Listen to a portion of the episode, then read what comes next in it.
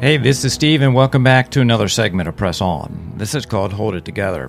I'd like to ask you a question What holds you together? No, really, what holds your life together? Seems like a simple question, but is it? Almost every day, I come across stories of individuals and families that are struggling. The word chaos comes to mind. Look around and listen. It's not hard to find. In fact, try and stomach five minutes of the national news. It's disheartening.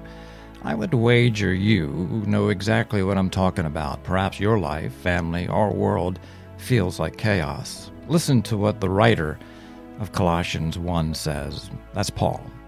He is the image of the invisible God, the firstborn of all creation, for by him all things were created, both in the heavens and in the earth, visible and invisible, whether thrones or dominions or rulers or authorities, all things have been created through him and for him. He is before all things, and in him all things hold together.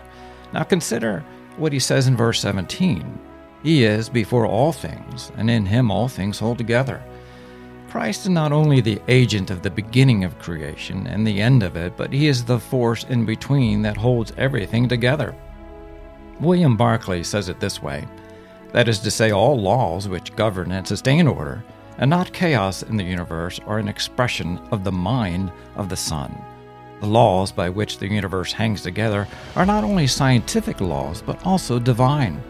Simply put, life apart from Christ is chaos. With Christ, there is order and thus purpose. There's much more to this story, but for today, think about this. It's easy to see chaos. As the world pushes God out of society, chaos abounds. But remember, order begins with Christ in our hearts.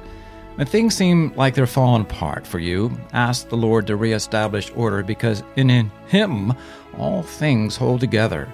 This is Steve, and until we meet again, press on. And to Matt H., thanks for listening.